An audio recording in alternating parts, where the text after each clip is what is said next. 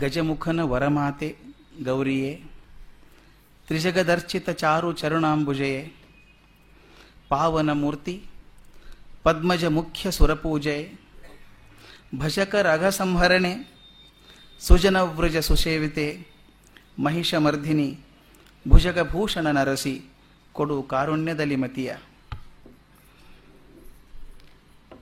ನಿನ್ನೆ ದಿವಸ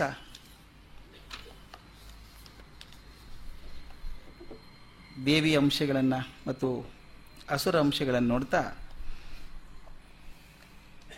ಹೇಗೆ ಬೇರೆ ಬೇರೆ ಗುಣಗಳನ್ನು ಭಗವಂತ ಪಟ್ಟಿ ಮಾಡಿದ್ದಾನೆ ಅಂತ. ದೈವಿ ಗುಣಗಳ ಪಟ್ಟಿ ನೋಡ್ತಾ ಇದ್ವಿ ನಿನ್ನೆ.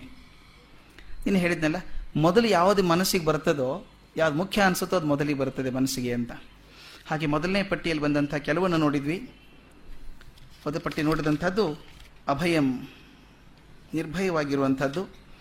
ನಂತರ ಆತ್ಮ ಸಂಶುದ್ಧಿ ಜ್ಞಾನಯೋಗ ವ್ಯವಸ್ಥಿತಿ, ದಾನ. ಇಷ್ಟನ್ನು ನಿನ್ನೆ ನೋಡಿದ್ವಿ. ಆನಂತರ ಮುಂದೆ ಬರುವಂಥದ್ದು ಯಜ್ಞ ಅಂತ. ಯಜ್ಞ ಒಂದು ದೈವಿ ಗುಣ. ಯಜ್ಞ ಅಂದರೆ ಈಶ್ವರ ಪೂಜೆ ಅಂತ. ಭಗವಂತನ ಪೂಜೆ ಮಾಡುವಂಥದ್ದು. ಅಲ್ಲಿ ಸಾಮಾನ್ಯವಾಗಿ ಒಂದು ಬರೋದು ಬಲಿ ಕೊಡೋದು ಅಂತ ಬರುತ್ತೆ ಸ್ಯಾಕ್ರಿಫೈಸ್ ತ್ಯಾಗ ಮಾಡೋದು. ಅದಕ್ಕೆ ಹೇಳ್ತಾರೆ, ಆಹುತಿ ಕೊಡಬೇಕು, ಬಲಿ ಕೊಡಬೇಕು ಅಂತ. ನಾವು ಸಾಮಾನ್ಯ ಪದ್ಧತಿ ಮನೆಯಲ್ಲೂ ಉಂಟು, ಭೋಜನೇಶು ಬಲಿಂದದ್ದೇ ಆತಂತ ಶುರು ಮಾಡ್ತೀವಿ. ಊಟ ಮಾಡಬೇಕಾದ್ರೆ ಬಲಿ ಕೊಡಬೇಕು ಅಂತ. ಈ ತತ್ವ ಹೇಗೆ ಬಂತು ಅಂದರೆ, ಅದಕ್ಕೆ ಡಿ ವಿ ಜಿ ಚೆನ್ನಾಗಿ ಬರೀತಾರೆ. ಬಲಿ ಕೊಡಬೇಕಾದದ್ದು ಪ್ರಾಣಿಗಳನ್ನಲ್ಲ, ಕುರಿ ಕೋಳಿಗಳನ್ನಲ್ಲ. ನಮ್ಮ ಮಮ, ಮಮತೆ ಮತ್ತು ಅಹಂಕಾರಗಳನ್ನು ಬಲಿ ಕೊಡಬೇಕು ಅಂತ. ಅದು ಸೂಚನ. ಕೊಡಬೇಕಾದದ್ದು ನಾವು ಮಮಕಾರಗಳನ್ನು, ಅಹಂಕಾರಗಳನ್ನು ಬಿಡಬೇಕೇ ವಿನಃ ಇದನ್ನ ಕೋಳಿ ಕುರಿ ಕೊಡೋದಲ್ಲ ಅಂತ. ಒಂದ್ಸಲ ಚರ್ಚೆ ಬಂದಾಗ ಮಾಸ್ತಿ ಚೆನ್ನಾಗಿ ಕೇಳಿದ್ರು ನಮಗೆ. ಬಲಿ ಏನು ಕೊಡ್ತಾರೆ ಸಾಮಾನ್ಯವಾಗಿ? ಕೋಳಿ ಕುರಿಗಳನ್ನು ಕೊಡ್ತಾರೆ, ಎಮ್ಮೆ ಕೊಡ್ತಾರೆ, ಕೋಣ ಕೊಡ್ತಾರೆ ಬಲಿ ಅಂತೆಲ್ಲ ಮಾತು ಬಂತು. ಯಾರಾದರೂ ಸಿಂಹ, ಆನೆ ಕೊಟ್ಟದ್ದು ನೋಡಿದ್ದೀರಾ? ಹುಲಿ ಕೊಟ್ಟದ್ದು ನೋಡಿದ್ದೀರಾ? ಕೊಡೋ ಧೈರ್ಯ ಆಗಲಿ ನೋಡಿ ಹಿಡ್ಕೊಂಬರಲಿ ಅದನ್ನು. ಪಾಪ ಬಲಿ ಸಣ್ಣ ಸಣ್ಣ ಪ್ರಾಣಿಗಳ ಮೇಲೆ ಬಲಿ ಕೊಡೋದು ನೀವು. ಅದಕ್ಕೆ ನೋಡಿ ನಮ್ಮಲ್ಕ ಬರುತ್ತೆ, ಈ ಬೂದುಗುಂಬಳಕಾಯಿ ಒಳಗೆ ಕುಂಕುಮ ಹಾಕಿ ಕೊಡುವಂಥದ್ದು ಅಂತ. ಕಲ್ಪನೆ ಬೇರೆ ಇರುವಂಥದ್ದು. ಬಲಿ ಕೊಡಬೇಕಾದದ್ದು ನಮ್ಮಲ್ಲಿರುವಂಥ ಮಮಕಾರಗಳನ್ನು, ಅಹಂಕಾರಗಳನ್ನು ಕೊಡಬೇಕು ಅಂತ ಹೇಳ್ತಾರೆ. ಅದು ದೈವಿ ಗುಣ. ಮುಂದಿನ ಗುಣ ನನಗೆ ಬಹಳ ಪ್ರಿಯವಾದಂಥದ್ದು. ಸ್ವಾಧ್ಯಾಯ ಅಂತ ಹೇಳ್ತಾರೆ. ಸ್ವಾಧ್ಯಾಯ ಒಂದು ದೈವಿ ಗುಣ ಅಂತ. ಸ್ವಾಧ್ಯಾಯ ಅಂದರೆ ತನ್ನ ವೃತ್ತಿಗೆ ಸಂಬಂಧಪಟ್ಟಂಥ ಶಾಸ್ತ್ರ ವ್ಯಾಸಂಗವನ್ನು ತಪ್ಪದೇ ಮಾಡುವಂಥದ್ದು. ಸಾಮಾನ್ಯವಾಗಿ ನಾವು ಕೆಲಸಕ್ಕೆ ಸೇರ್ಕೊಳ್ಳೋವರೆಗೂ ಓದಿರುತ್ತೇವೆ. ಕೆಲಸಕ್ಕೆ ಸೇರ್ಕೊಂಡ ಮೇಲೆ ಓದೋದು ನಿಂತು ಹೋಗುತ್ತೆ ಅಂತ. ಎಸ್ಪೆಷಲಿ ನನ್ನ ಮೇಷ್ಟ್ರ ವೃತ್ತಿಗೆ ಹೇಳೋದಾದರೆ ಭಾಳ ದುಃಖದ ವಿಷಯ ಅದು. ಭಾಳ ದುಃಖದ ವಿಷಯ ಅಂದರೆ the moment I become a teacher I cease to be a student ಅದು ದೊಡ್ಡ ಅನ್ಯಾಯ ಅದು. ಅದಕ್ಕೆ ನಮ್ಮ ಸಂಸ್ಥೆಯಲ್ಲಿ ಬಂದು ಹೋದ ತಕ್ಷಣ ಬರೀ ದೊಡ್ಡ ಬೋರ್ಡಲ್ಲಿ ಬರೆಸಿ ಹಾಕ್ಬಿಟ್ಟಿದ್ದೆ ನಾನು. Anyone who refuses to be a student refuses to be a teacher ಅಂತ. ಯಾರು ವಿದ್ಯಾರ್ಥಿ ಆಗೋದಕ್ಕೆ ಇಷ್ಟ ಇಲ್ವೋ ಅವರು ಶಿಕ್ಷಕರಾಗೋಕೆ ಅರ್ಹತೆ ಇಲ್ಲ. ಸಾಮಾನ್ಯವಾಗಿ ನೋಡಿ ನಾವು, ಓದದೆ ಹೋದರೆ ಏನಾಗುತ್ತೆ ಅಂತ. ಕೆಲವು ವರ್ಷಗಳ ಹಿಂದೆ ಒಂದು ಕತೆ ಬರ್ತಿದ್ದೆ ಭಾಳ ವರ್ಷಗಳ ಹಿಂದೆ, ಸುಧಾದಲ್ಲೋ ಬಂದಿತ್ತದು. ಬದಲಾವಣೆ ಅಂತ. ಇದ್ರ ಮೇಲೆ ಬರ್ತದ್ದು ನಾನು, ಈ ಸ್ವಾಧ್ಯಾಯ ಕಲ್ಮೋಡ್ ಮಾಡಿದ್ದು. ಯಾವೊಬ್ಬ ಮನುಷ್ಯ ತನ್ನ ಶಕ್ತಿಗಳನ್ನು ಹೆಚ್ಚಿಗೆ ಮಾಡ್ಕೊಳ್ಳದೆ ಹೋಗ್ತಾನೋ ಓದಿ ಓದಿ ತಾನು ವಿಸ್ತಾರ ಮಾಡ್ಕೊಂಡು ಹೋಗ್ಬೇಕು, ತನ್ನ ಹೊರೈಸನ್ ವಿಸ್ತಾರ ಮಾಡ್ಕೊಳ್ಳದೆ ಹೋದರೆ ಅವನು ಚಲಾವಣೆಯಲ್ಲಿ ಇಲ್ಲದಂಥ ಒಂದು ನಾಣ್ಯ ಆಗಿಬಿಡ್ತಾನೆ ಅಂತ. ಯಾಕಂದರೆ ಹೊಸ ಜಗತ್ತು, ಹೊಸ ದಿನ, ಹೊಸದನ್ನು ನಿಮ್ಮಿಂದ ಅಪೇಕ್ಷೆ ಮಾಡ್ತದೆ. ಇಲ್ಲಿ ಹೊಸದು ಕೊಡೋಕೆ ಏನಿಲ್ಲದೆ ಹೋದರೆ ಅದನ್ನೇ ಪುನರುಕ್ತಿ ಮಾಡ್ತಾ ಇರ್ತೀವಿ ನಾವು. ಅದಕ್ಕೆ ಸಾಮಾನ್ಯ ನಾನು ಮೇಷ್ಟ್ರಿಗೆಲ್ಲ ತಮಾಷೆ ಮಾಡೋದುಂಟು. We have silver jubilee notes ಅಂತ. ಸಿಲ್ವರ್ ಜುಬಿಲಿ ನೋಟ್ಸ್ ಅಂದರೆ ನೋಟ್ಸಿಗೆ ಸಿಲ್ವರ್ ಜುಬಿಲಿ ಆಗಿದೆ ಅಂತ. ಇಪ್ಪತ್ತೈದು ವರ್ಷದಿಂದ ನೋಟ್ಸ್ ಬರೆದಿದ್ದೆ ನಾನು, ಅದನ್ನೇ ಪ್ರತಿ ವರ್ಷ ಹೇಳಿ ಹೇಳಿ ಇಪ್ಪತ್ತೈದು ವರ್ಷ ಆಯಿತು. ಕೆಲವು ಮೇಷ್ಟ್ರು ಹಿಡ್ಕೊಂಡು ಹೋಗ್ತಾರೆ ಕೈಯಲ್ಲಿ ಹೀಗೆ, ಪ್ರೀತಿಯಿಂದ ಹಿಡ್ಕೊಂಡು ಹೋಗ್ತಾರೆ ನೋಟ್ಸ್ ಯಾಕಂದರೆ ತುದಿ ಹಿಡಿದ್ರೆ ಮುರಿದು ಹೋಗ್ಬಿಡುತ್ತೆ ಕಾಗದದು. ಸ್ವಾಧ್ಯಾಯ ಇರಲಿಲ್ಲ. ಇಪ್ಪತ್ತೈದು ವರ್ಷದಿಂದ ಹೇಳಿದ್ದು. ಈಗೇನಾಗ್ತಂದ್ರೆ ಹುಡುಗರಿಗೂ ಗೊತ್ತಿದೆ ಮೇಷ್ಟ್ರು ಮುಂದಿನ ಕ್ಲಾಸಲ್ಲಿ ಏನು ಮಾಡ್ತಾರೆ ಅಂತ. ಅದು ಹೇಳಿದ್ನೆಲ್ಲ ಗೊತ್ತಿಲ್ಲ. ತಮಾಷೆಗೂ ಮೇಷ್ಟ್ರು ಕ್ಲಾಸಲ್ಲಿ ಬೈದ್ರಂತೆ ಹುಡುಗನಿಗೆ. ನೋಟ್ಸ್ ಕೊಡ್ತಾ ಇದ್ದಾರೆ, ಹುಡುಗ ಬರ್ಕೊಳ್ಳಿಲ್ಲ ಸಿಟ್ಟು ಬರೋಲ್ಲ ಮೇಷ್ಟ್ರಿಗೆ? ಎರಡು ಕಾರಣಕ್ಕೆ ಸಿಟ್ಟು ಬರುತ್ತೆ. ಒಂದು, ಅವನು ಅಭ್ಯಾಸ ತಪ್ಸ್ಕೋತಾ ಇದ್ದಾನೆ. ಬರ್ಕೋತಾ ಇಲ್ಲ ನೋಟ್ಸು ಅಂತ ಒಂದಾದರೆ ನನ್ನ ನೋಟ್ಸ್ ಹೆಂಗೆ ಮಿಸ್ ಮಾಡ್ತಾನೆ ಇವನು? ಅಂತ. ಅವನು ಬೈದ್ರಂತೆ, ಯಾಕೆ ನೋಟ್ಸ್ ಬರ್ಕೋತಾ ಇಲ್ಲ? ನಿಂತ್ಕೋ. ಯಾಕೆ ಬರ್ಕೋತಾ ಇಲ್ಲ? ಅಂತ ಕೇಳಿದ್ರಂತೆ. ಅವ್ನು ನಿಂತ್ಕೊಂಡು ಹೇಳಿದಂತೆ sir I have the notes with me sir notes ನನ್ನ ಕಡೆ ಇದೆ, ಅಂದಂತೆ. You have the notes who gave the notes sir my father was also your student sir ನಮ್ಮ ತಂದೆನೂ ನಿಮ್ಮ ಸ್ಟೂಡೆಂಟ್ ಆಗಿದ್ದರು ಆವಾಗ ಇದನ್ನೇ ಬರೆಸಿದ್ರಿ, ನೀವೇನು ಬೇರೆ ಇದಿಲ್ಲ. ಎಷ್ಟು ಹಳತಾಗಿ ಹೋಗ್ಬಿಡ್ತೀವಿ ಅಂತಂದರೆ ಅದಕ್ಕೆ ನಮ್ಮ ಮೇಷ್ಟ್ರು ತಮಾಷೆ ಮಾಡ್ತಿರ್ತೀನಿ ನಾನು. The greatest education for a teacher is to know what my students talk about me in my absence ನಾನು ಇಲ್ಲದೇ ಇದ್ದಾಗ ನನ್ನ ಬಗ್ಗೆ ವಿದ್ಯಾರ್ಥಿಗಳು ಏನು ಮಾತಾಡ್ತಾರೆ ಕಲ್ಕೊಂಡ್ರೆ ದೊಡ್ಡ ಜ್ಞಾನೋದಯ ಆಗಿಬಿಡುತ್ತೆ ನಮಗೆ. ಹೇಳ್ತಿರ್ತಾರೆ ಮೇಷ್ಟ್ರ ಇದು ಹೇಳಿದ್ರೆ ಇವತ್ತು ಕ್ಲಾಸಲ್ಲಿ ಗೊತ್ತು ನನಗೆ ಅದೇ ಹೇಳ್ತಾರೆ ಅಂತ. ಹಂಗೆ ಹೇಳಿರ್ತಾರೆ ಅವರು. ಯಾಕೆ ಆಗ್ತದೆ ಅಂದರೆ ನಾನು ಹೊಸದನ್ನು ಓದಲಿಲ್ಲ. ನಾನು ಮೊನ್ನೆ ನೀರನ್ನು ಇವತ್ತು ಕುಡಿಯೋಲ್ಲ. ನಾನು ಗಟ್ಟಿಯಾಗಿ ಹೇಳೋದ್ರೆ ಯಾವ ವಿಷಯದಲ್ಲಿ ಆಗಲಿ, ಯಾವುದೇ ವೃತ್ತಿಯಲ್ಲಾಗಲಿ ಹೊಸದಾಗಿ ಬಂದಂಥ ಸಾಮಗ್ರಿಗಳನ್ನು ನಾನು ತುಂಬಿಕೊಳ್ಳದೆ ಹೋದರೆ ರಾಜರು ಚೆನ್ನಾಗಿ ಹೇಳೋರು we are like overhead tank ಅಂತ. ಮೇಷ್ಟು ಓವರ್ ಹೆಡ್ ಟ್ಯಾಂಕ್ ಇದ್ದಂಗೆ ಇರಬೇಕು ಅಂತ. ಅಲ್ಲಿ ನೀರು ಚೆನ್ನಾಗಿ ತುಂಬಿಕೊಂಡಿದ್ರೆ ನಲ್ಲಿಯಲ್ಲಿ ನೀರು ಬರುತ್ತೆ. ನೀನು ಎಂಥ ಸ್ಟೇನ್ಲೆಸ್ ಸ್ಟೀಲ್ ಟ್ಯಾಪ್ ಹಾಕಿ ಪಾಲಿಷ್ ಮಾಡ್ತಾ ಇದ್ರು ಕೂಡ ಟ್ಯಾಂಕಲ್ಲಿ ನೀರು ಇಲ್ಲದೆ ಹೋದರೆ ಬರೀ ಗಾಳಿ ಬರುತ್ತೆ ಅಂತ. ಇದನ್ನ ಸ್ವಾಧ್ಯಾಯ ಅನ್ನುವಂಥದ್ದು ಬಹಳ ಮುಖ್ಯ. ವೈದ್ಯನಾದವನು ಹೊಸದಾಗಿ ವೈದ್ಯಶಾಸ್ತ್ರದಲ್ಲಿ ಏನು ಬಂದಿದೆ ಅಂತ ನೋಡ್ಕೋಬೇಕು. ಹೊಸ ಹೊಸ ಔಷಧಿ ಏನು ಬಂದಿದೆ, ಹೊಸ ಪ್ರಯೋಗ ಏನಾಗಿದೆ ಅಂತ ತಿಳ್ಕೋಬೇಕು. ಹೇಳ್ತಿರ್ತೀನಿ teacher is more dangerous than a doctor ಅಂತ. Because doctor can kill one at a time, but a teacher can kill fifty at a time. ಅವನ ಆಸಕ್ತಿ ಕೊಂದಾಗ್ಬಿಡ್ತಾನೆ ಅದಕ್ಕೆ ನಾವು ಹೊಸದಾಗಿ ತುಂಬಿಕೊಳ್ಳದೆ ಹೋದರೆ, ಸ್ವಾಧ್ಯಾಯ ಮಾಡದೆ ಹೋದರೆ ನೋಡಿ ಸ್ವಾಧ್ಯಾಯನ ಪ್ರಮದಿತವ್ಯಂ, ತೈತ್ರಿ ಉಪನಿಷತ್ತಲ್ಲಿ ಬರುವಂಥ ಮಾತು. ಮತ್ತು ಇನ್ನೊಂದು ನಮಗೆ by definition teachers are Brahmins ನನ್ನ ಪ್ರಕಾರ. ಯಾಕಂದರೆ, ಬ್ರಾಹ್ಮಣ್ಯ ವೃತ್ತಿ ಯಾವುದು ಅಂದರೆ ಅಧ್ಯಯನಂ, ಅಧ್ಯಾಪನಂ, ಬ್ರಾಹ್ಮಣಸ್ಯ ವೃತ್ತಿ ಅಂತ ಹೇಳ್ತೀವಿ. ನೋಡಿ, ಆ ಮಾತು ಎಷ್ಟು ಚೆನ್ನಾಗಿದೆ ನೋಡಿ. ಅಧ್ಯಯನಂ, ಅಧ್ಯಾಪನಂ. ಮೊದಲು ಓದಿ ಆಮೇಲೆ ಕಲಿಸೆಯ ನೀನು ಅಂತ. ಮೊದಲು ಓದಬೇಕು. ಸಾಕಷ್ಟು ಸಂಪಾದನೆ ಮಾಡ್ಕೋಬೇಕು. ಆ ಸ್ವಾಧ್ಯಾಯ ಹಿಂದೆ ಹೋದರೆ ನಾವು ಹಳತಾದ ನಾಣ್ಯ ಆಗಿಬಿಡ್ತೀವಿ ಸೌಕಲ್ ನಾಣ್ಯ ಆಗ್ತೀವಿ ಆಗ ಹೇಳ್ತಾರೆ if you don't change yourself society will change you ನಮ್ಮನ್ನು ಚೇಂಜ್ ಮಾಡ್ತಾರೆ. ಅದಕ್ಕೋಸ್ಕರ ಸ್ವಾಧ್ಯಾಯ ಮಾಡಬೇಕು. ನೋಡಿ, ಎಷ್ಟು ವರ್ಷ ಹಿಂದಿಂದಿದು. ಅವತ್ತು ಇವತ್ತಿಗೂ ಎಷ್ಟು ಪ್ರಚಲಿತವಾಗಿದೆಯಲ್ಲ. ಕೃಷ್ಣ ಅವತ್ತು ಹೇಳ್ತಾನೆ, ಸ್ವಾಧ್ಯಾಯ ಮರಿಬೇಡ ನೀನು. ಅಂತ ಹೇಳಬೇಕಾದ್ರೆ ಇವತ್ತಿಗೆ ನಮ್ಗೆ ತುಂಬ ಹೊಂದುವಂಥ ಮಾತು. ಮುಂದಿನ ಗುಣ ತಪಃ ಅಂತ. ತಪಸ್ಸು. ತಪಸ್ಸು ಅಂದರೆ ಏನು? ಧ್ಯೇಯ ವಸ್ತುವಿನ ಮೇಲೆ ಏಕಾಗ್ರಚಿತ್ತದಿಂದ ಇರುವಂಥದ್ದು. ದೃಷ್ಟಿ ಕದಲಿಸೋ ಹಾಗಿಲ್ಲ. ಯಾವುದೋ ಒಂದು ವಸ್ತುವಿನ ಮೇಲೆ ನಾವು ಧ್ಯಾನ ಮಾಡ್ತೀವಿ ಅಂದರೆ ಅದನ್ನು ಏಕಾಗ್ರಚಿತ್ತದಿಂದ ಪರಿಶೀಲನೆ ಮಾಡುವಂಥದ್ದು. ಯಾಜ್ಞವಲ್ಕ್ಯ ಸ್ಮೃತಿ ಮಾತು ಹೇಳ್ತಾರೆ. ಮನಸಶ್ಚ ಇಂದ್ರಿಯಾಣಾಂಚ ಹೈಕಾಗ್ರ್ಯಂ ಪರಮಂ ತಪಃ. ಇಂದ್ರಿಯಗಳು ಮತ್ತು ಮನಸ್ಸಿನ ಶಕ್ತಿಗಳನ್ನು ಕೇಂದ್ರೀಕರಿಸೋದಿದೆಯಲ್ಲ, ಅದೇ ತಪಸ್ಸು ಅಂತ. ಎಷ್ಟು ಚೆನ್ನಾಗಿದೆ ಅದು. ಇಂದ್ರಿಯಗಳದ್ದು ಮನಸ್ಸಿನ ಏಕಾಗ್ರವನ್ನು ಏಕಾಗ್ರ ಮಾಡಬೇಕು, ಕೇಂದ್ರೀಕರಿಸಬೇಕು. ವಿವೇಕಾನಂದ ಹೇಳ್ತಾರೆ. ಯಾರೋ ಕೇಳಿದ್ರಂತೆ, ಎಲ್ಲರೂ ಹೇಳ್ತಾರೆ, ಕಾನ್ಸಂಟ್ರೇಷನ್ ಕಾನ್ಸಂಟ್ರೇಷನ್ ಅಂತ. ಆಗತ್ತಾ ಅದು? ಇಂದ್ರಿಯಗಳನ್ನ ಮನಸ್ಸಿಗೆ ಏಕಾಗ್ರ ಮಾಡೋಕೆ ಸಾಧ್ಯ ಇದೆಯಾ ಅಂತ. ವಿವೇಕಾನಂದರು ಮಾಡಿ ತೋರಿಸಿದ್ರು. ಅವರು ಮೇಡಮ್ ಕಾವ್ಲಿ ಅಂತ ಹೇಳಿದಾಗ, ಕಾಲ್ವಿ ಮೇಡಮ್ ಕಾಲ್ವಿ ಅಂತ. ಆಕೆ ಒಪೇರಾ ಹೌಸಲ್ಲಿ ಹಾಡು ಅಂಥವಳು ಹಾಡುಗಾರ್ತಿ. ಬ್ಯಾಲೆ ನಡೆದಾಗ ಹಾಡಬೇಕಾಕೆ ಚೆನ್ನಾಗಿ ಹಾಡೋಳು. ಆಕೆಗೆ ಒಂದು ದಿವಸ ಏನಾಯಿತು ಅಂದರೆ ಒಪೇರಾ ಹೌಸಲ್ಲಿ ನಾಟಕ ನಡೆದಿದೆ. ಇನ್ನೊಂದು ಐದು ನಿಮಿಷಕ್ಕೆ ಪರದೆ ಎತ್ತಬೇಕು, ನಾಟಕ ಶುರು ಆಗಬೇಕು. ಹೋಗಿ ತ ಮ್ಯಾನೇಜರ್ಗೆ ಹೇಳಿದ್ದಂತೆ ನಾನು ಮನೆಗೆ ಹೋಗ್ತೀನಿ, ನನಗೆ ಆಗೋಲ್ಲ ಹಾಡೋದಕ್ಕೆ ಅಂತ. ಅವನಂದ ಹಂಗೆ ಹೋಗೋಕ್ಕಾಗಲ್ಲ ಪ್ರೋಗ್ರಾಮ್ ಶುರು ಆಗುತ್ತೆ, ಹೇಗೆ ಹೋಗ್ತೇನೆ ನೀನು? ಇಲ್ಲ, ನನಗೆ ತುಂಬ ಸಂಕಟ ಆಗ್ತಾ ಇದೆ. ಏನು ಅಂತ ಹೇಳೋಕೆ ಗೊತ್ತಾಗ್ತಾ ಇಲ್ಲ. ಏನೋ ಸಂಕಟ ಆಗ್ತಾ ಇದೆ, ಏನೋ ಅನಾಹುತ ಆಗಿದೆ ಅನಿಸುತ್ತೆ. ನಾನು ಹೋಗ್ಬೇಕು ಮನೆಗೆ ಇಲ್ಲ ಇಲ್ಲ, ಈ ಪ್ರೋಗ್ರಾಮ್ ಮುಗಿಸ್ಕೊಂಡು ಹೋಗು ಅಂತ ಹೇಳಿದಂತೆ ಒತ್ತಾಯದಿಂದ ಕೂತ್ಲಕ್ಕೆ ಹಾಡಿದ್ಲು. ಒಂದು ತಾಸು ಕಾರ್ಯಕ್ರಮ ಮುಗಿದ ಮೇಲೆ ಮನೆಗೆ ಹೋಗಿ ನೋಡೋದ್ರೊಳಗೆ ಆಕೆ ಮಗಳು ಸತ್ತು ಹೋಗಿದ್ಲು ಅಂತ. ಏನೋ ಬೆಂಕಿ ಅನಾಹುತ ಸತ್ತು ಹೋಗಿದ್ಲು ಅಂತ. ಆಕೆ ಎಷ್ಟು ಶಾಕ್ ಆಗಿಬಿಡ್ತು ಅಂದರೆ ನನ್ನ ಮನಸ್ಸಿಗೆ ಆಗಿತ್ತು ಭಾವನೆ. ಏನೋ ತಪ್ಪೋಗಿದೆ ಅಂತ. ಆಗಲಿಲ್ಲ ಅಂತ ಹಾಡೋದನ್ನು ಬಿಟ್ಬಿಟ್ಲಂತೆ. ಎಷ್ಟೊಂದು ಜನ ಹೇಳಿದ್ರಂತೆ, ಅದು ಆಕಸ್ಮಿಕ ಆಗಿ ಹೋಗಿದೆ ಅದು ಏನು ಮಾಡೋಕ್ಕಾಗ್ತದೆ ಹಾಡೋದನ್ನು ಬಿಡಬೇಡ, ಅದರಲ್ಲೇ ಸಮಾಧಾನ ಪಡ್ಕೋ ಅಂತ ಹೇಳಿದ್ರಂತೆ. ನೋಡಿ, ಯಾಕೆ ಸಮಾಧಾನ ಆಗಿಲ್ಲ. ಒಂದು ದಿವಸ ಯಾರೋ ವಿವೇಕಾನಂದರಿಗೆ ಹೇಳಿದಾಗ, ಅವ್ರು ಹೋಗಿ ಆಕೆ ಮುಂದೆ ಕೂತ್ಕೊಂಡ್ರು. ಆಕೆ ಕಣ್ಣಲ್ಲಿ ಕಣ್ಣಿಟ್ಟು ಹಿಂಗೆ ನೋಡ್ತಾ ಇದ್ರು. ಅವ್ರ ಮನಸ್ಸು ಎಷ್ಟು ಏಕಾಗ್ರಚಿತ್ತವಾಗಿತ್ತು ಅಥವಾ ಅಂತಂದರೆ, ಅವ್ರ ಶಕ್ತಿ ಅಸಾಧ್ಯ ಅದು. ಹೀಗೆ ನೋಡ್ತಾ ಇರಬೇಕಾದ್ರೆ, ಆಕೆ ಜೀವನದಲ್ಲಿ ಆದಂಥ ಘಟನೆಗಳನ್ನ ಹೇಳ್ತಾ ಹೋದ್ರಂತೆ. ಹಿಂಗಾಗಿತ್ತು, ಹೀಗಾಗಿತ್ತು ಹೀಗಾಗಿತ್ತು ಅಂತ ಹೇಳ್ತಾ ಹೋದ್ರಂತೆ. ಆಕೆ ನಿಮಗೆ ಹೆಂಗೆ ಗೊತ್ತು ಅಂತ ಕೇಳಿದ್ಲು. I can see on your face ಅಂತ ಹೇಳಿದ್ರಂತೆ. ಹೇಳಿಬಿಟ್ಟು ಹೀಗೆ ಮಾಡಬೇಡ. ಭಗವಂತ ನಿನಗೊಂದು ಅವಕಾಶ ಕೊಟ್ಟಿದ್ದಾನೆ. ಅವನ ಹತ್ರ ಬರೋದಕ್ಕೆ. ಅವನ ಹತ್ರ ಹೋಗೋದಕ್ಕೆ ನಿನಗಿರುವಂಥ ಒಂದೇ ಸಾಧನ ಅಂದ್ರೆ ಸಂಗೀತ, ಅದೊಂದೇ ಬರೋದು ನಿನಗೆ. ಅದನ್ನು ಬಿಡಬೇಡ. ಅದರಲ್ಲಿ ನಿನ್ನ ಮಗಳನ್ನ ಕಂಡುಕೋ ಅಂತ ಹೇಳಿ ಸಮಾಧಾನ ಮಾಡಿ ಹಾಡೋಕೆ ಶುರು ಮಾಡಿದ್ದಂತೆ ಆಕೆ ಮೂತ್ ಮುಂದೆ ಹದಿನೈದು ಇಪ್ಪತ್ತು ಜನಕ್ಕೆ ಹೇಳಿದ್ಲು. ಹೀಗೆ ನೋಡಿ ಆ ಸನ್ಯಾಸಿ ಬಂದಿದ್ದಾರೆ. ಈ ಕಣ್ಣು ನೋಡಿ ಏನಾಯ್ತು ಎಲ್ಲ ಹೇಳ್ತಾರೆ ಅಂತ. ಹೇಳಿದಂತೆ, ನಾ ಪವಾಡ ಥರ ಮಾಡೋದಿಲ್ಲ ಅದನ್ನ. ಬೇಕು ಅಂದರೆ ಏಕಾಗ್ರಚಿತ ನೋಡಿದರೆ ನೀನು ಹಿಂದೆ ಆಗೋದನ್ನೆಲ್ಲ ಹೇಳ್ಬೋದು, ಮುಂದೆ ಏನಾಗ್ತದೆ ಹೇಳ್ಬೋದು ನಾನು ಅಂತ. ಆ ಶಕ್ತಿ ಮನಸ್ಸಿಗಿದೆ ಅಂತ ವಿವೇಕಾನಂದರು ಬರೀತಾರೆ. ರಾಕ್ ಫೆಲರ್ಗೆ ಹಾಗೆ ಮಾಡಿದ್ದವರು.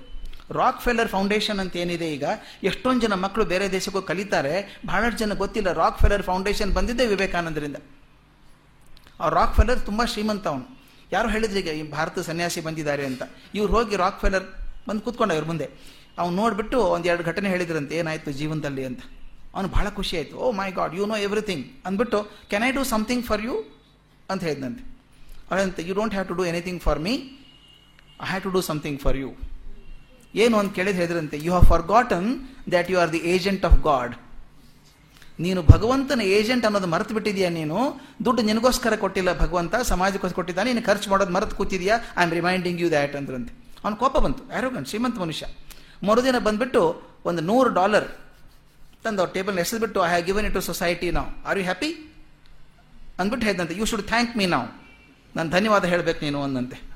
ಅದಕ್ಕೆ ಬೇಕಂತ ಹೇಳ್ತಾರೆ I don't have to thank you you should thank me for reminding you your responsibilities ಅಂತ ಹೇಳಿದ್ರಂತೆ. ಆತ ಹೋಗ್ಬಿಟ್ಟು ನಂತರ ಎಷ್ಟೋ ಲಕ್ಷ ಡಾಲರ್ಸ್ ಅನ್ನು ಹಾಕ್ಬಿಟ್ಟು ಒಂದು ಫೌಂಡೇಶನ್ ಮಾಡಿ ಬಂದು ಹೇಳಿದಂತೆ ನಾವು have done what you wanted foundation is ready ಅಂತ ಹೇಳಿದಂತೆ ಬಹಳ ಜನ ಗೊತ್ತಿಲ್ಲ. ಅಂದ್ರೆ ಮನಸ್ಸನ್ನು ಇಂದ್ರಿಯಗಳನ್ನ ಕೇಂದ್ರೀಕೃತ ಮಾಡಿದ್ರೆ ಏನಾಗಬಹುದು ಅನ್ನೋದಕ್ಕೆ ವಿವೇಕಾನಂದರು ಮಾದರಿ ಆಗ್ತಾರೆ. ಅಂದ್ರೆ ಸಾಧ್ಯ ಇದೆ ಅಂತ ಮಾಡಿ ತೋರಿಸಿದವರು ಅವರು. ಅವ್ರು ಹೇಳ್ತಾರೆ, ಮ, ಎದುರಿಗಿಂತ ಮನುಷ್ಯ ಎದುರಿಗಿಂತ ಮನುಷ್ಯ ಕಪಟಿ ಆಗಿದ್ದರೂ ಕೂಡ, ಅವನ ಮನಸ್ಸಲ್ಲಿ ಕಲ್ಮಶತೆ ಇದ್ದರೂ ಕೂಡ, ನೀನು ಮನಸ್ಸನ್ನು ಕೇಂದ್ರೀಕರಣ ಮಾಡಿದ್ರೆ ಅವನ ಮನಸ್ಸನ್ನು ಬದಲಾಯಿಸಬಹುದು ಅಂತ. ಅವರು ಒಂದ್ಸಲ ಈಜಿಪ್ತಲ್ಲಿ ಹೋಗ್ತಿರ್ಬೇಕಾದ್ರೆ ದಾರಿ ಗೊತ್ತಿಲ್ಲ. ಕೈರೋದಲ್ಲಿ ಹೋಗ್ತಿದ್ದಾರೆ. ದಾರಿ ತಪ್ಪಿ ವೇಶ್ಯ ಓಣಿಗೆ ಬಂದ್ಬಿಟ್ರಂತೆ. ಸನ್ಯಾಸರಲ್ಲಿ ಹೋಗ್ತಿದ್ದಾರೆ. ಇವ್ರ ಪರ್ಸನಾಲಿಟಿ ಭಾಳ ಚೆನ್ನಾಗಿತ್ತಲ್ಲ? ಅಲ್ಲಿದ್ದಂಥ ಹುಡುಗಿಯರೆಲ್ಲ ವಯಸ್ಸಿರಿದ್ದವರು ಇವ್ರು ನೋಡಿ ಕೀಟ್ಲೆ ಮಾಡಿ ನಗೋಕೆ ಶುರು ಮಾಡಿದ್ರಂತೆ, ಸನ್ನೆ ಮಾಡೋಕೆ ಶುರು ಮಾಡಿದ್ರಂತೆ. ಉಳಿದವ್ರಿಗೆ ಭಾಳ ಮುಜುಗರ ಆಗಿಬಿಡ್ತು ಛೇ, ಸನ್, ಸ್ವಾಮಿಗಳು ಇಲ್ಲಿ ಕರ್ಕೊಂಬಂದ್ಬಿಟ್ವಲ್ಲ ನಾವು ಅಂತ. ಇವ್ರದ್ದು ಕಲ್ಪನೆನೇ ಇಲ್ಲ ಇವ್ರಿಗೆ. ಅವ್ರು ನೋಡ್ತಾ ಕಣ್ಣಲ್ಲಿ ನೀರು ಬರೋಕ್ಕೆ ಶುರು ಆಯ್ತಂತೆ ಇವ್ರಿಗೆ. ಆ ಹುಡುಗಿಯರನ್ನ ನೋಡ್ತಾ ಕಣ್ಣೀರು ಬಿಟ್ಟು what unfortunate thing what unfortunate thing ಅಂದ್ರಂತೆ. These young ladies think the divinities in their body it is not there ಅವರು ತಮ್ಮ ದೈವ ದೈವಿಕತೆ ದೇಹದಲ್ಲಿದೆ ಅಂದ್ಕೊಂಡಿದ್ದಾರೆ. ತಪ್ಪದು ಅಂತಂದ್ರಂತೆ. ಅಂದು ಕಣ್ಣ ನೀರು ಸುರಿತಾ ಇದೆ. ಅಲ್ಲಿ ಕೀಟ್ಲೆ ಮಾಡ್ತಿದ್ರಲ್ಲ ಹೆಣ್ಮಕ್ಳೆಲ್ಲರೂ, ಅವ್ರು ಕೀಟ್ಲೆ ಮಾಡೋದು ನಿಲ್ಲಿಸ್ಬಿಟ್ರು. ಓಡ್ ಬಂದು ಇವರದು ಕಾವಿ ಬಟ್ಟೆ ಇತ್ತಲ್ಲ, ಅದು ಹಿಡ್ಕೊಂಡ್ಬಿಟ್ಟು ಹಂಬ್ರೆ ಡೆ ಡಯಾಸ್ ಹಂಬ್ರೆ ಡೆ ಡಯಾಸ್ ಅಂದ್ರು. ಅಂದ್ರೆ is a man of God is a man of God ಅಂತ ನಮಸ್ಕಾರ ಮಾಡಿ ಹೋದ್ರು ಅವರೆಲ್ಲನು. ಅದು ಹೇಳ್ತಾರೆ, ನಿಮ್ಮ ಮನಸ್ಸು ಶುದ್ಧವಾಗಿದ್ರೆ, ಆ ಆ ತಪಶಕ್ತಿ ಇದ್ರೆ ಮತ್ತೊಬ್ಬರು ಕೂಡ ಸರಿ ಮಾಡಬಹುದು ಅಂತ ಮಟ್ಟಕ್ಕೆ ವಿವೇಕಾನಂದರು ಹೋದವರಿದ್ದಾರೆ. ಅದಕ್ಕೆ ಸರ್ವದಾ ಪ್ರಯತ್ನ ಬೇಕು. ಅವ್ರು ತಮ್ಮ ಶಿಷ್ಯಂದ್ರಿಗೆ ಹೇಳೋರು, ಪ್ರಯತ್ನ ಬಿಡಬೇಡ ನೀನು. ಮನಸ್ಸು ಕಾನ್ಸಂಟ್ರೇಟ್ ಆಗ್ತದೆ ಅಂದರೆ ಜಾದು ಅಲ್ಲ ಅದು, ಪವಾಡ ಅಲ್ಲ. ಅದು ಸಾಧ್ಯ ಇದೆ, ಅದಕ್ಕೆ ಪ್ರಯತ್ನ ಮಾಡಬೇಕು ಅಂತ. ಮುಂದಿನ ಗುಣ ಆರ್ಜವಂ ಅಂತ. ಮೊನ್ನೆ ನೋಡಿದ್ವಿ, ಆರ್ಜವಂ ಅಂದರೆ ಅತ್ಯಂತ ಕಪಟ ಕುಟಿಲಗಳಿಲ್ಲದೆ ಜೀವನವನ್ನು ಆದಷ್ಟು ಸರಳವನ್ನಾಗಿ ಮಾಡಿಕೊಳ್ಳುವಂಥ ವಿಧಾನ. ಇನ್ನು ಗುಣಗಳ ಪಟ್ಟಿ ಮುಂದುವರಿತಾ ಹೋಗ್ತದೆ. ಅಹಿಂಸಾ ಸತ್ಯಮಕ್ರೋಧ ತ್ಯಾಗ ಶಾಂತಿರುಪೈಶನಂ, ದಯಾ ಭೂತೇಶ್ವಲೋಲುಕ್ತಂ ಮಾರ್ಧವಂ ಹ್ರೀರಚಾಪಲಂ ಅಂತ. ಈ ಒಂದೊಂದು ಪದ ಎಷ್ಟು ಚೆನ್ನಾಗಿದೆ. ಅಹಿಂಸಾ, ಸತ್ಯ, ಅಕ್ರೋಧ ಸಿಟ್ಟು ಮಾಡ್ಕೊಳ್ಳದೇ ಇರುವಂಥದ್ದು. ತ್ಯಾಗ, ಇನ್ನೊಂದು ಮಾತು ಹೇಳ್ತಾರೆ ಇಲ್ಲಿ, ಅಪೈಶುನಂ ಅಂತ. ಅಪೈಶುನಂ ಅಂದರೆ ಚಾಡಿ ಹೇಳದೇ ಇರೋದು ಅಂತ. ಚಾಡಿ ಹೇಳದೇ ಇರೋದು. ಇದು ಒಳ್ಳೆ ಗುಣಗಳು ದೈವಿ ಗುಣಗಳಿವು. ಪ್ರಾಣಿದಯೆ, ವಿಷಯಗಳಲ್ಲಿ ಆಸಕ್ತಿ ಇಲ್ಲದೆ ಇರೋದು. ಮೃದುವಾಗಿರೋದು ಇದ್ರ ಬಗ್ಗೆ ಸ್ವಲ್ಪ ಚರ್ಚೆ ಮಾಡೋಣ ಮುಂದೆ. ಮೃದುವಾಗಿರುವಂಥದ್ದು ದೈವಿ ಗುಣ. ನಾಚಿಕೆ ದೈವಿ ಗುಣ. ಚಾಪಲ್ಯದಿಂದ ಇರ, ಇರದೇ ಇರುವಂಥದ್ದು ಈ ಗುಣಗಳನ್ನು ಹೇಳ್ತಾನೆ. ಇವೆಲ್ಲ ಸುಂದರವಾದ ಗುಣಗಳೇ. ಕೆಲವೊಂದನ್ನು ಮಾತ್ರ ತಗೊಳ್ಳೋಣ. ನನಗೆ ಪ್ರಸ್ತುತವಾಗಿ ಬಂದಿರುವಂಥದ್ದು ಅಪೈಶುನಂ ಬಗ್ಗೆ ಬಹಳ ಮನಸ್ಸಿಗೆ ಬಂದದ್ದು. ಈ ಚಾಡಿ ಹೇಳೋ ಸ್ವಭಾವ ಅಂತ. Carrying tale from one side to another side ಇದು ನಾವು ಎರಡು ರೀತಿಯಿಂದ ನೋಡಬಹುದು. ನಮ್ಮ ಚಾಡಿ ಹೇಳೋ ಸ್ವಭಾವ ಇದೆಯಲ್ಲ, ನಮ್ಮ ಮನಸ್ಸಿಗೆ ಕನ್ನಡಿ ಹಿಡಿದ ಹಾಗೆ ಅದು. ನನ್ನಲ್ಲಿ ಗೊಂದಲ ಇದ್ದರೆ ಚಾಡಿ ಹೇಳೋದು ಯಾವಾಗ ಹೇಳಿ? ನಾನು ನನ್ನ ಬಗ್ಗೆ ಬಿಟ್ಟು ಉಳಿದವ್ರ ಬಗ್ಗೆನೇ ಚಿಂತೆ ಮಾಡ್ತಾ ಇರ್ತೀನಿ. ಅವ್ರೇನು ಮಾಡಿದರು, ಇವ್ರೇನು ಮಾಡಿದರು ಅಂತ ಚಿಂತೆ ಮಾಡ್ತೀವಲ್ಲ? ಅದಕ್ಕೆ ಹೇಳ್ತಾರೆ, ಅದು ಬೇಡ. ಮನಸ್ಸನ್ನು ಏಕಾಗ್ರ ಮಾಡ್ಬೇಕಾದ್ರೆ ನಿನ್ನ ಬಗ್ಗೆ ಚಿಂತೆ ಮಾಡು. ಈ ಚಾಡಿ ಹೇಳೋದಿದೆಯಲ್ಲ ಈವನ್ ಮಾಡರ್ನ್ ಕಮ್ಯುನಿಕೇಷನಲ್ಲಿ ಕೂಡ ಹೇಳ್ತಾರೆ most dangerous ways of communication are the ways of gossiping and backbiting ಈ ಚಾಡಿ ಹೇಳೋದು ಇದರಂಥ ಕೆಟ್ಟ ಕಾಸಿಪಿಂಗ್ ಮೆಥಡ್ ಯಾವುದೂ ಇಲ್ಲ. ಅದು ಅದು ಹೇಳ್ತಾರೆ, ಒಳ್ಳೆ ಗುಣ ಅಂದರೆ ಚಾಡಿ ಹೇಳದೇ ಇರುವಂಥದ್ದು ಅಂತ. ಮುಂದಿನ ಪದ ಮಾರ್ಧವಂ ಅಂತ ಬರುತ್ತೆ. ಮಾರ್ಧವ ಅಂದ್ರೆ ಮೃದುವಾಗಿರೋದು ಅಂತ. ಸಾಮಾನ್ಯವಾಗಿ ಮೃದು ಇದ್ದರೆ ವೀಕ್ನೆಸ್ ಅನ್ಕೋತೀವಿ ನಾವು. ಆ ವೀಕ್ನೆಸ್ ಅವ್ರ ಕಡೆಯಿಂದ ಏನು ಗಟ್ಟಿ ಕೆಲಸ ಆಗಲ್ಲ. ಬಹಳಷ್ಟು ಜನ ಅಂದ್ಕೊಂಡಿರೋದು ಮೃದುತೆ ಇದ್ದವ್ರು ಕೆಲಸ ಮಾಡಲ್ಲ, ಅಪ್ರಯೋಜಕರವರು ಅಂತ ಅಂದ್ಕೊಂಡಿರ್ತಾರೆ ಆದರೆ ಹಾಗಲ್ಲ, ಮಹಾಭಾರತದ ಮಾತಿದೆ, ತುಂಬ ಚೆನ್ನಾಗಿರೋ ಮಾತು. ಮೃದೂನಾಂ ಮಾರ್ಧವಂ ಹಂತಿ ಮೃದೂನಾಂ ಹಂತಿ ದಾರುಣಂ. ನಾ ಅಸಾಧ್ಯಂ ಮೃದುನಾ ಕಿಂಚಿತ್, ತಸ್ಮಾತ್ ತೀಕ್ಷ್ಣತರೋ ಮೃದು ಅರ್ಥ ಎಷ್ಟು ಚೆನ್ನಾಗಿದೆ ನೋಡಿ. ಮೃದು ಸ್ವಭಾವವು ಮೃದು ಸ್ವಭಾವವನ್ನು ಗೆಲ್ಲುತ್ತದೆ. ಮೃದು ಸ್ವಭಾವವು ಮೃದು ಸ್ವಭಾವವನ್ನು ಗೆಲ್ಲುತ್ತದೆ. ಮೃದು ಸ್ವಭಾವವು ಕಠಿಣ ಸ್ವಭಾವವನ್ನು ಗೆಲ್ಲುತ್ತದೆ. ಮತ್ತು ಮೃದು ಸ್ವಭಾವವು ಗೆಲ್ಲದಿರುವುದು ಯಾವುದೂ ಇಲ್ಲ. ಆದ್ದರಿಂದ ಮೃದುತ್ವವೇ ಅತ್ಯಂತ ಶಕ್ತಿಶಾಲಿಯಾದದ್ದು ಮತ್ತು ಅತ್ಯಂತ ತೀಕ್ಷ್ಣವಾದದ್ದು ಅಂತ. ಹೇಗೆ ಹೇಳೋದು ಇದನ್ನು ಒಪ್ಪೋದು ಹೇಗೆ? ತುಂಬ ಮೃದುವಾಗಿದ್ದರೆ ಆ ಪಾಪ ಅವ್ರು ಮಾತಾಡೋಕ್ಕೆ ಬರಲ್ರಿ, ತುಂಬ ಸಾಫ್ಟ್ ಅವರು, ಅವ್ರ ಕಡೆಯಿಂದ ಕೆಲಸ ಆಗಲ್ಲ ಅಂತ ಅನ್ಕೋತೀವಿ. ಅವ್ರು ಹೇಳ್ತಾನೆ ಮೃದುತ್ವದ ಕಠಿಣವಾದದ್ದು, ತೀಕ್ಷ್ಣತಮವಾದದ್ದು ಯಾವುದೂ ಇಲ್ಲ ಅಂತ. ಉದಾಹರಣೆ ಎಷ್ಟು ಚೆನ್ನಾಗಿ ಕೊಡ್ತಾರೆ ಅಂದರೆ, ತಾವು ನೋಡಿರ್ಬೇಕಲ್ವ ಬಂಡೆಗಳಲ್ಲಿ. ನೀರು ಹನಿ ಹನಿ ಆಗಿ ಒಂದು ಬಂಡೆ ಮೇಲೆ ಬೀಳ್ತಾ ಇದ್ರೆ, ತಾವು ನೋಡಿರ್ಬೇಕು ಎಷ್ಟೋ ಬಂಡೆಗಳು ಕುಳಿ ಬಿದ್ದಿರುತ್ತೆ. ಹನಿ ಹನಿಯಾಗಿ ನೀರು ಬೀಳ್ತಾ ಇದ್ರೆ, ಎಷ್ಟೋ ವರ್ಷಗಳ ಕಾಲ ನೀರು ಬೀಳ್ತಾ ಇದ್ರೆ, ಆ ಕಲ್ಲಿನ ಮೇಲೆ ಒಂದು ತೂತಾಗತ್ತೆ ಕುಳಿ ಆಗತ್ತೆ. ನೀರಿನ ಹನಿಕ್ಕಿಂತ ಮೃದುವಾದದ್ದು ಯಾವುದಾದ್ರೂ ಇದೆಯಾ? ಕಲ್ಲಿನ ಬಂಡೆಕ್ಕಿಂತ ಕಠಿಣವಾದದ್ದು ಇದೆಯಾ? ಆದರೆ ಒಂದೇ ಸಮ ನೀರು ಒಂದೇ ಸ್ಥಳದಲ್ಲಿ ಬೀಳ್ತಾ ಇದ್ದರೆ ಅದು ತೂತಾಗತ್ತೆ ಅಲ್ಲಿ. ಅಂದ್ರೆ ಕಲ್ಲನ್ನು ಕೂಡ ಅದು ಸಮಸ್ಬೋದು. ತಾವು ನೋಡಿದ್ದೀವಿ, ಬೇಕಾದಷ್ಟು ಕಡೆ ನೋಡಿದ್ದೀವಿ. ಈ ಕಲ್ಲು ಬಂಡೆ ಇರುವಂಥ ಪ್ರದೇಶದಲ್ಲಿ ನೀರು ಹಾಯ್ದು ಹೋಗ್ತಾ ಇರುತ್ತಲ್ಲ. ನೀರು ಹೋಗಿ ರಭಸವಾಗಿ ಹೋಗ್ತಿರ್ಬೇಕಾದ್ರೆ ನೀರು ಆ ಕಲ್ಲನ್ನು ಹ್ಯಾಕ್ ಕೊರೆದಿರುತ್ತೆ ಅಂತ. ಬಂಡೆ ಅಂತ ನೋಡ್ಬೇಕು ನೀವು, ನೀರು ಇಳಿದಾಗ ನೋಡ್ಬೇಕು ಅದನ್ನ. ಬಂಡೆ ಕೊರೆದು ಕೊರೆದು ಎಷ್ಟು ಸ್ಮೂತ್ ಆಗಿದೆ. ತಾವನ್ನ ನೋಡಿದ್ದೀವಿ ಗುಂಡುಗಳೆಲ್ಲ ಬರುತ್ತಲ್ಲ ಸಣ್ಣ ಸಣ್ಣದು. ಶಾಲಿಗ್ರಾಮ ತಗೊಂಡ್ರು ಅಷ್ಟೇನೆ. ಎಷ್ಟು ಸ್ಮೂತ್ ಆಗಿದೆ ಅದು. ನೀರು ಉಜ್ಜಿ ಉಜ್ಜಿ ಉಜ್ಜಿ ಉಜ್ಜಿ ಆಗಿರುವಂಥದ್ದು ಅದು.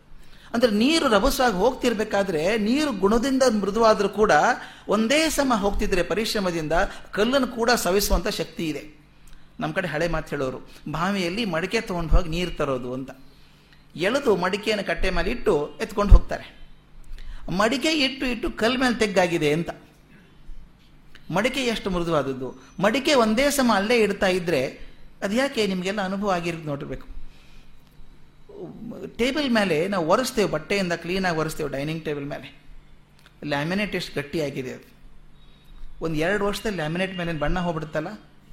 ಸಾಫ್ಟ್ ಬಟ್ಟೆಯಿಂದ ಒರೆಸ್ತಾ ಇದ್ರೆ ಲ್ಯಾಮಿನೇಟ್ ಬಣ್ಣ ಹೋಗಲ್ವಾ? ಲ್ಯಾಮಿನೇಟ್ ಎಷ್ಟು ಗಟ್ಟಿಯಾಗಿದೆ? ನೀವು ಒರೆಸೋ ಬಟ್ಟೆ ಎಷ್ಟು ಮೃದುವಾಗಿದೆ? ಅಂದ್ರೆ ಬರೀ ಮೃದುತ್ವದಿಂದ ಆಗೋಲ್ಲ, ಮೃದುತ್ವ ಪರಿಶ್ರಮ ಜೋಡಣೆ ಸೇರಿದಾಗ, ಒಂದೇ ಸಮ ಆದಾಗ ಎಂಥ ಕಲ್ಲನ್ನು ಕೂಡ ಕರಗಿಸಬಹುದು ಅದು ಅಂತ.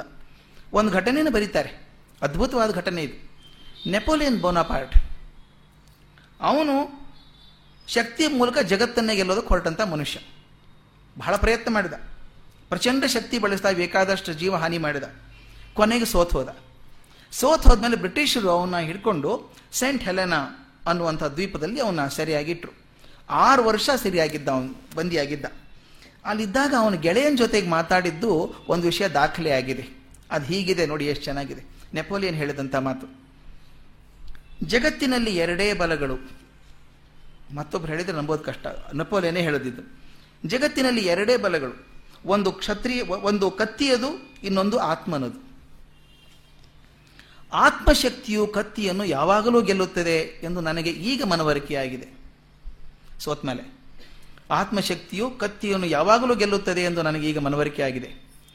ಅವನು ಹೇಳ್ತಾನೆ, ಅಲೆಕ್ಸಾಂಡರ್, ಜೂಲಿಯಸ್ ಸೀಸರ್, ಚಾರ್ಲಮೇನ್ ಮತ್ತು ನಾನು ಜಗತ್ತನ್ನು ಕತ್ತಿಯಿಂದ ಗೆಲ್ಲಲು ಹೊರಟಿದ್ದೆವು. ಎಲ್ಲರೂ ಸೋತು ಹೋದೆವು. ಆದರೆ ಜೀಸಸ್ ಆತ್ಮಶಕ್ತಿಯಿಂದ ಪ್ರೇಮದಿಂದ ಗೆಲ್ಲಲು ಪ್ರಯತ್ನಿಸಿದ. ಇಂದು ಅವನಿಗೆ ಮಿಲಿಯನ್ ಗಟ್ಟಲೆ ಜನ ಗೌರವ ನೀಡುತ್ತಾರೆ. ಈಗ ಹೇಳು ಗೆಳೆಯ, ಇತಿಹಾಸದಲ್ಲಿ ಗೆದ್ದವರು ಯಾರು? ಎಷ್ಟು ಚೆನ್ನಾಗಿದೆಯಲ್ಲ ಮಾತದು. ಈಗ ಹೇಳು ಗೆಳೆಯ, ಜಗತ್ ಇತಿಹಾಸದಲ್ಲಿ ಗೆದ್ದವರು ಯಾರು? ಧೀರರೇ, ಮೃದು ಸ್ವಭಾವದವರೇ ಅಂತ. ಜೀಸಸ್ ಕ್ರೈಸ್ಟ್ ಅವನು ಖಡ್ಗ ಹಿಡ್ಕೊಂಡು ಹೋಗಲಿಲ್ಲ. ಬಹುಶಃ ತಾವು ಅಶೋಕನ ಜೀವನ ನೋಡಿದರೆ. ಅಶೋಕ ಯಾವತ್ತು ಅರ್ಥ ಆಯ್ತು ಅವನಿಗೆ ಹಿಂಸೆ ಬೇಡ ಅಂತ? ಕಳಿಂಗವನ್ನು ನಾಶ ಮಾಡಿ ಆದಮೇಲೆ ಕತ್ ಕತ್ತಿದೆಲ್ಲ ಮುಗಿದ ಕೆಲಸ. ಆಗಂದು ಛೇ ಮಾಡಿ ತಪ್ಪಾಯ್ತು ನಾನು ಅಂತ ಅನ್ನಿಸ್ತು. ಕೊನೆಗೆ ಅವನನ್ನು ಗೆದ್ದದ್ದು ಬುದ್ಧನ ಮೃದು ಸ್ವಭಾವ ವಿನಃ ಖಡ್ಗ ಅಲ್ಲ ಅದಕ್ಕೆ ಹೇಳ್ತಾರೆ, ಜಗತ್ತಲ್ಲಿ ಗೆದ್ದವ್ರು ಯಾರು ಅಂತ. ಭಾರತದ ಇತಿಹಾಸವನ್ನು ತಗೊಂಡ್ರೆ ಖ್ಯಾತನಾಮರಾದಂಥವ್ರು ಲೋಕಪೂಜ್ಯರಾದಂಥವ್ರ ಹೆಸರು ತಗೊಂಡ್ರೆ ಯಾರೂ ಖಡ್ಗ ಹಿಡಿದು ಗೆದ್ದು ಯುದ್ಧ ಮಾಡಿದವರಲ್ಲ. ಬುದ್ಧ ಆಗ್ಬೋದು, ಮಹಾವೀರ ಆಗ್ಬೋದು, ಮೊಹಮ್ಮದ್ ಆಗ್ಬೋದು, ಶಂಕರಾಚಾರ್ಯ, ರಾಮ ರಾಮಕೃಷ್ಣ, ಯಾರು ಬಸವಣ್ಣ, ಯಾರನ್ನು ತಗೊಂಡ್ರು ಅಷ್ಟೇ ಅವ್ರು ಯಾರೂ ಖಡ್ಗ ಹಿಡ್ಕೊಂಡು ಹೋದವರಲ್ಲ. ಅದರಿಂದ ಯಾರು ಮೃದು ಸ್ವಭಾವದವರು ಅಂತ ಅನ್ಕೊಂಡಿದ್ರೋ ಅವರಿಂದನೇ ಜಗತ್ತಿನ ಗೆಲುವು ಆಗಿದೆ ವಿನಃ ಬೇರೆದವ್ರ ಕಡೆಯಿಂದ ಆಗಿಲ್ಲ ಅನ್ನುವಂಥದ್ದು. ಮುಂದಿನ ಗುಣ ಹ್ರೀ ಅಂತ. ಹ್ರೀ. ಹ್ರೀ ಅಂದರೆ ಲಜ್ಜೆ ಅಂತ, ನಾಚಿಕೆ. ಅದಕ್ಕೆ ಡಿ ವಿ ಜಿ ಚೆನ್ನಾಗಿ ಬರೀತಾರೆ. ಮನುಷ್ಯನಿಗೆ ಭಗವಂತನಿಂದ ಬಂದ ಬಹಳ ದೊಡ್ಡ ಬಳುವಳಿ ಈ ಲಜ್ಜೆ. ಯಾರಾದರೂ ಏನಾದರೂ ಅಂದುಕೊಂಡಾರು ಎಂಬ ಹೆದರಿಕೆಯಿಂದ ಹೊರಟ ಮರ್ಯಾದೆ ಈ ಲಜ್ಜೆ. ಚೆನ್ನಾಗಿದೆ ನೋಡಿ ಯಾರಾದರೂ ಏನು ಅನ್ಕೋತಾರೋ ಅಂತ ಹೆದರಿಕೆಯಿಂದ. ಈ ಹೊತ್ತು ಪ್ರಪಂಚದಲ್ಲಿ ಸಭ್ಯತೆ ಅಲ್ಪ ಸ್ವಲ್ಪ ಉಳಿದಿದ್ದರೆ ಅದು ಹರಿ ಗುಣದಿಂದ ಅಂತ ಬರೀತಾರೆ. ಇಂಗ್ಲೀಷಲ್ಲಿ ಒಂದು ಮಾತಿದೆ. Character of a MERS person is indicated by his behaviour in anonymity ಅಂತ. ಅವನನ್ನು ಯಾರೂ ಗುರುತಿಸದೇ ಇದ್ದಾಗ ಅವನೇನು ನಡ್ಕೊಳ್ತಾನಲ್ಲ, ಅದ್ರ ಮೇಲೆ ಒಂದು ಸ್ವಭಾವ ಗೊತ್ತಾಗತ್ತೆ ಅಂತ. ನೀವು ಕೆಲಸ ಮಾಡ್ತಿರೋ ಜಾಗದಲ್ಲಿ ಎಲ್ಲರೂ ಪರಿಚಯದಿರಿದ್ದಾಗ ತುಂಬ ಗಂಭೀರವಾಗಿರ್ತೀವಿ. ಅವ್ರೇನು ಅನ್ಕೋತಾರೆ ನೋಡು ಅಂತ. ನನಗೊಬ್ಬರು ಚೆನ್ನಾಗಿ ಹೇಳ್ತಾ ಇದ್ರು ವೈಸ್ ಚಾನ್ಸಲರ್ ಆಗಿದ್ದಾರೆ ಅವರು. ಅವ್ರು ಹೇಳ್ತಾ ಇದ್ರು. ಅವರು ಜವಾಹರ್ಲಾಲ್ ನೆಹರು ಯೂನಿವರ್ಸಿಟಿ ಇಲ್ಲಿ ಪ್ರೊಫೆಸರ್ ಆಗಿದ್ದರು ಚೆನ್ನಾಗಿ ಒಳ್ಳೆ ಪ್ರೊಫೆಸರ್ ಅವರು. ಅವರು ಅವ್ರ ಹೆಂಡತಿ ದೆಹಲಿಯಲ್ಲಿ ಹೋಗಿ ಅಲ್ಲಿ ಎಕ್ಸಿಬಿಷನ್ ನಡೀತಾ ಇರುತ್ತೆ, ದೊಡ್ಡ ಎಕ್ಸಿಬಿಷನ್ ಅಲ್ಲಿ ಹೋಗಿದ್ದಾರಂತೆ. ಹೋದಾಗ ಅವರಿಗೆ ಈ ಪಾನಿಪುರಿ ತಿನ್ನಬೇಕು ಅಂತ ಆಸೆ ಹೆಂಡತಿಗೆ. ಹೇಳಿಕೊಂಡಿರುತ್ತೆ ಪಾನಿಪುರಿ ತಗೊಳ್ಳೋಣ ಅಂತ. ಇವರು ಪ್ರೊಫೆಸರು. ಹ್ಞೂ ಬೇಡ. ಪಾನಿಪುರಿ ತಗೊಳ್ಳೋದು ಆ ರೋಡ್ ಸೈಡ್ ನಿಂತ್ಕೊಂಡು ತಿಂದರೆ ನಮ್ಮ ಹುಡುಗರು ನೋಡಿದರೆ ಸ್ಟೋನ್ಸ್ ಇಷ್ಟೊಂದು ಜನ ಇದ್ದಾರೆ ಅಂತ. ಕನೆಗೆ ಹೇಳಿದಂತೆ ಬಹಳ ಕಾಡಿದ್ಮೇಲೆ ಒಂದು ಕೆಲಸ ಮಾಡು. ನಾನು ಅಲ್ಲಿ ಕೂತಿರ್ತೇನೆ. ನೀ ತಿಂದು ಬಾ ಅಂತ ಹೆಂಡತಿನಲ್ಲಿ ಬಿಟ್ಟು ಪಾನಿಪುರಿ ಅಂಗಡಿ ಹತ್ತಿರ ನಿಂತು ಬಿಟ್ಟು ತ ಹೋಗಿ ಅಲ್ಲಿ ಕೂತ್ಕೊಂಡ್ರೆ ಬೇರೆ ಕಡೆಗೆ. ಇವರು ಪಾನಿಪುರಿ ಹಾಕ್ಸ್ಕೊಂಡು ಒಂದು ತಿನ್ನಬೇಕು ಅಂತ ಆ ಅಂತ ಬಾಯಿ ತೆಗೆದಾಗ ಹುಡುಗ ಬಂದಂತೆ. ನಮಸ್ಕಾರ ಮೇಡಮ್ ಅಂದಂತೆ. ಅಂದ್ಬಿಟ್ಟು, ಸರ್ ಬರಲಿಲ್ವಾ ಮೇಡಮ್ ಅಂದಂತೆ. ಆಕೆ ಹೇಳ್ತಾರೆ, ನನಗೆ ಬಾಯಲ್ಲಿ ಹಾಕ್ಕೊಳ್ಳೋಕೆ ಆಗಲಿಲ್ಲ. ಅದೇನು ಅಪರಾಧ ಅಲ್ಲ ಅದು. ಆದರೆ ಒಂದು ಕಟ್ಟಳೆ ಹಾಕ್ಕೊಂಡಿದ್ದೀನಿ ನಾನು. ಪ್ರೊಫೆಸರ್ ಆದವನು, ರಸ್ತೆಯಲ್ಲಿ ನಿಂತ್ಕೊಂಡು ತಿನ್ನಬಾರ್ದು ಅಂತ ಹಾಕ್ಕೊಂಡಿದ್ದೀನಿ ಆದರೆ ಅದೇ ಬೇರೆ ದೇಶಕ್ಕೆ ಹೋದಾಗ ತಿನ್ನಲಿಕ್ಕಿಲ್ಲ ಅಂತ ಹೇಳೋಕ್ಕಾಗಲ್ಲ. ಅಲ್ಲಿ ಯಾರು ಗುರುತು ಹಿಡಿಯೋರು ಯಾರು ಇಲ್ಲಲ್ಲ ಅಂತ. ಅದಕ್ಕೆ ಹೇಳ್ತಾನೆ the character of a person is indicated by his behaviour in anonymity ಅಂತ. ಯಾರು ಗುರುತು ಹಿಡಿದೇ ಇದ್ದಾಗ ಅವನೇನು ಬಿಹೇವಿಯರ್ ಮಾಡ್ತಾನೆ? ಅದಕ್ಕೆ ಹೇಳ್ತಾರೆ, ಇಲ್ಲಿ ಯಾಕೆ ನಾವು ಬಿಗಿಯಾಗಿದ್ದೀವಿ ಅಂದರೆ ಸಭ್ಯತೆ ಉಳ್ಕೊಂಡಿರೋದು, ಅವ್ರು ನೋಡಿ ಏನು ಅನ್ಕೋತಾರೆ? ನಾವು ಸಾಮಾನ್ಯವಾಗಿ ನೋಡಿದ್ದೀರಾ ನಮ್ಮ ಜೀವನದಲ್ಲಿ ಎಸ್ಪೆಷಲಿ ನಾವು ಮಧ್ಯಮ ವರ್ಗದವರಿಗೆ ಅದೊಂದು ದೊಡ್ಡ ಚಿಂತೆ. ಅವ್ರೇನು ಅನ್ಕೋತಾರೆ ಅಂತ. ನಮ್ಮ ಮತ್ತೊಬ್ರು ಅನ್ಕೋತಾರೆ ಅಂತ ಅರವತ್ತು ಪರ್ಸೆಂಟ್ ಜೀವ ಸವಿಸಿದ್ದು ಇವರೇನಂತಾರೆ? ಬಂದವ್ರಿಗೆ ಕೊಡದೆ ಹೋದ್ರೆ ಅವ್ರೇನಂತಾರೆ? ಅಂತ ಹೇಳಿ. ಅದಕ್ಕೆ ಹೇಳ್ತಾರೆ, ಅದು ಒಂದು ರೀತಿ ಬಾತ್. ಇಲ್ಲಿ ಹಿರಿಯ ಬಂದಿರೋದು, ಜನ ಏನು ಅನ್ಕೋತಾರ, ತಪ್ಪು ಮಾಡಿದ್ರೆ ಜನ ಏನು ಅನ್ಕೋತಾರೋ ಅಂತ ಹೆದರಿಕೆಯಿಂದ ನಾನು ಸಭ್ಯನಾಗಿದ್ದೇನಲ್ಲ ಆದ್ದರಿಂದ ಭಗವಂತನ ಬಳವಳಿಯುದು ಅಂತ. ಇವುಗಳ ನಂತರ ಭಗವಂತ ತಿಳಿಸುವಂಥ ಗುಣಗಳು ತೇಜಸ್ಸು, ಕ್ಷಮೆ, ಧೈರ್ಯ, ಶುಚಿತ್ವ, ನಿರ್ವಂಚನೆ ಅತಿಯಾದ ಅಭಿಮಾನವನ್ನು ಇಟ್ಕೊಳ್ಳೋದಂಥದ್ದು. ಭಾಳ ಒಳ್ಳೆ ಮಾತದು ಅಭಿಮಾನ ಇರಬೇಕು. ದುರಭಿಮಾನ ಇರಬಾರ್ದು. ಅತಿಯಾದ ಇಟ್ಕೊಳ್ಳದಿರುವಂಥದ್ದು ಇವೆಲ್ಲ ದೈವಿ ಸಂಪತ್ತುಗಳು, ಸಾಕ್ಷ, ಸಾತ್ವಿಕ ಗುಣಗಳು ಅಂತ ಹೇಳಿದರು.